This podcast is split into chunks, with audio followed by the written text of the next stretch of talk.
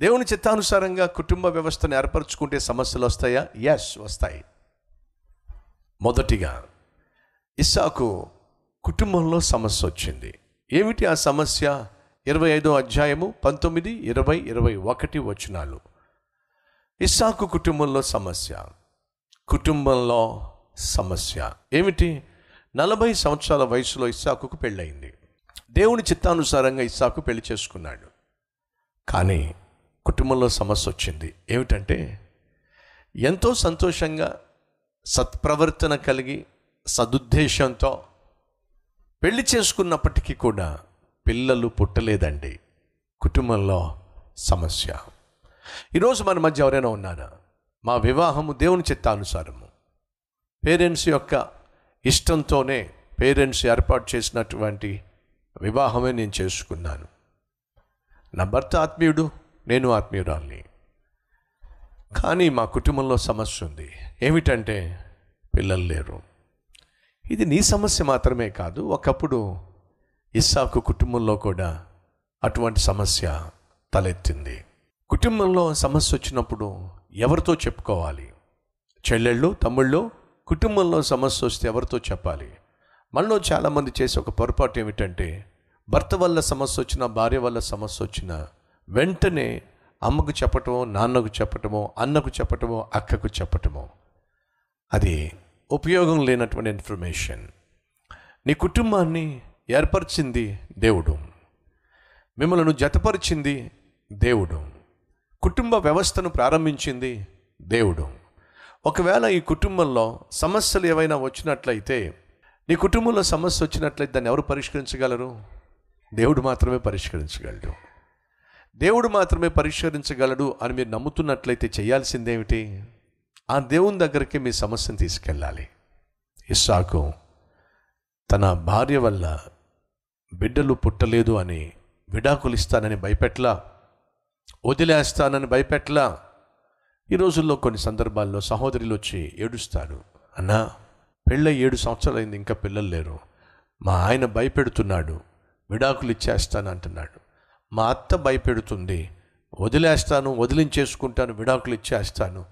ఒకవైపు బిడ్డలు లేరనేటటువంటి మానసిక వ్యధ రెండో వైపు మా ఆయన పెడుతున్న బాధ బెదిరింపులు మా అత్తగారి యొక్క పెత్తనం తట్టుకోలేకపోతున్నాను. ఉన్నారా అలాంటి అత్తలు? ఒకవైపు నీ కోడలు పిల్లలు లేక అల్లాడిపోతూ తల్లి కాలేదనేటటువంటి దిగులతో తల్లడిల్లిపోతూ ఉంటే మళ్ళీ నీ గొడవ ఏమిటి మళ్ళీ నీ బెదిరింపులు ఏమిటి విడాకులు ఇచ్చేస్తాను కొడుకును కనకపోతే మనవణ్ణి కనకపోతే విడాకులు ఇచ్చేస్తాను మనవరాల్ని కనకపోతే అని చెప్పి నీ నీ కోడలకు పడి ఏడవడం కంటే నీకు చేతనైతే నీ కొడుకుకు పడి ఏడు.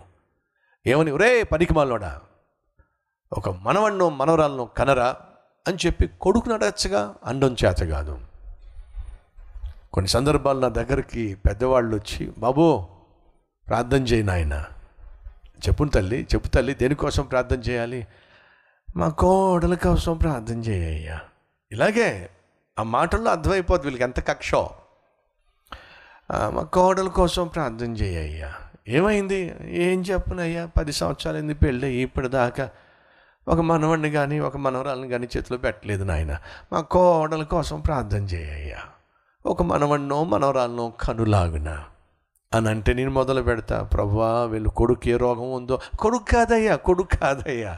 కొడుకు కాదయ్యా ఈ మహాతల్లి కొడుకు ఏ రోగం ఉందో? ఎందుకు వీళ్ళ అబ్బాయి కొడుకు కొడుకునో కూతురునో కనలేకపోతున్నాడు అంటే ఆ తల్లికి లోపల కాలిపోద్ది నా మీద? ఆ కోడల కోసం ప్రార్థన చేయమంటే మాకు మా కొడుకు కోసం ప్రార్థన చేస్తాడా? మీ బుద్ధి సరైంది కాదు. దయచేసి వినండి బైబిల్ సెలవిస్తుంది. గర్భఫలము యెహోవా ఇచ్చు బహుమానం అండి నువ్వు మనవణ్ణి కానీ మనవరాల్ని కానీ నీ చేతుల్లో పొందు చూడాలి అంటే అది నీ కొడుకు చేతిలో ఉంది నీ కోడల చేతిలో ఉంది. ఒక్క కోడల చేతిలో లేదు. వీళ్ళిద్దరూ ఆరోగ్యంగా ఉండాలి. వీళ్ళిద్దరినీ దేవుడు ఆశీర్వదించాలి. కాబట్టి అతలో పొద్దస్తమాను కత్తుల్లాగా కోడల్ని పొడిచే ప్రయత్నం చేయకండి. ప్రాముఖ్యంగా తను కష్టం గుండా వెళుతున్నప్పుడు ప్రా ప్రాముఖ్యంగా కన్నీటి లోయ గుండా వెళుతున్నప్పుడు ప్రాముఖ్యంగా కన్నబిడ్డలు లేనప్పుడు ఏడిపించేయకండి బెదిరించకండి. భర్తలో వదిలేస్తా విడాకులు ఇచ్చేస్తా అని చెప్పి నేను నమ్మి నీ ఇంటికి వచ్చినటువంటి నీ భార్యను వేధించుకుని తినకండి వేయించకండి. మంచిది కాదు. మరి ఏం చేయాలి? ఇసాకు చేసింది చేయాలి. ఇసాకు ఏం చేశాడు? చూద్దాం రండి. ఇరవయో వచ్చినము ఇస్సాకు రిప్కాను పెండ్లి చేసుకున్నప్పుడు నలువది సంవత్సరములు ఇస్సాకు భార్య గొడ్రాలు గనుక అతడు ఆమె విషయమై యహోవాను వేడుకొనెను. యహోవా అతని ప్రార్థన. పిల్లలు లేరు పిల్లలు లేరు అని చెప్పి అంటున్న సహోదరా బైబుల్ సెలవిస్తుంది నువ్వు ప్రార్థన చేయాలి. రిబ్కాకు పిల్లలు పుట్టినప్పుడు ఎవరు ప్రార్థన చేశారో తెలుసా? చెప్పండి. ఇస్సాకు ప్రార్థన చేశాడు. భర్త నువ్వు ప్రార్థన చేయాలి. పిల్లలు లేరా? మా ఆవిడ ప్రార్థన చేస్తుందండి. ఆమె ఎలాగూ చేస్తుంది? భర్తగా నువ్వు ప్రార్థన చేయాలి. ఇస్సాకు ప్రార్థన చేశాడు. కుటుంబంలో సమస్య వచ్చింది. కుటుంబంలో సమస్య వచ్చినప్పుడు దాని పరిష్కారం ఏది తెచ్చిందో తెలుసా? ప్రార్థనే తీసుకొచ్చింది. సహోదరి సహోదరులు నీ కుటుంబంలో సమస్యలు వస్తాయి. భర్త వల్ల కావచ్చు భార్య వల్ల కావచ్చు భర్త ఆలోచన సరిగా ఉండకపోవచ్చు భార్య ఆలోచనలు సరిగా ఉండకపోవచ్చు వాళ్ళ ఆ పద్ధతులు సరిగా ఉండకపోవచ్చు.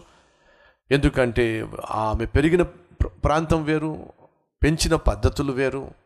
అలాగే ఈ అబ్బాయి పెరిగిన ప్రాంతం వేరు పద్ధతులు వేరు. ఉత్తర దక్షిణ ధృవాలుగా ఉన్నటువంటి వీళ్ళిద్దరిని తీసుకొచ్చి ఒక ఇంట్లో పెట్టినప్పుడు సహజంగా సెటిల్ అవడానికి కొంతకాలం పడుతుంది టైం పడుతుంది. ఈ మధ్యలో కొట్టేసుకొని జుట్టు జుట్టు పట్టేసుకొని పీకేసి మంచి పద్ధతి కాదు. నీ కుటుంబంలో ఏ సమస్య వచ్చినా సరే ఆ సమస్యను పేరెంట్స్తో చెప్పటం వల్ల పరిష్కారం ఉండదు. మరి ఎవరికి చెప్తే పరిష్కారం ఉంటుంది? ప్రభు అయినా? యేసుక్రీస్తుకు.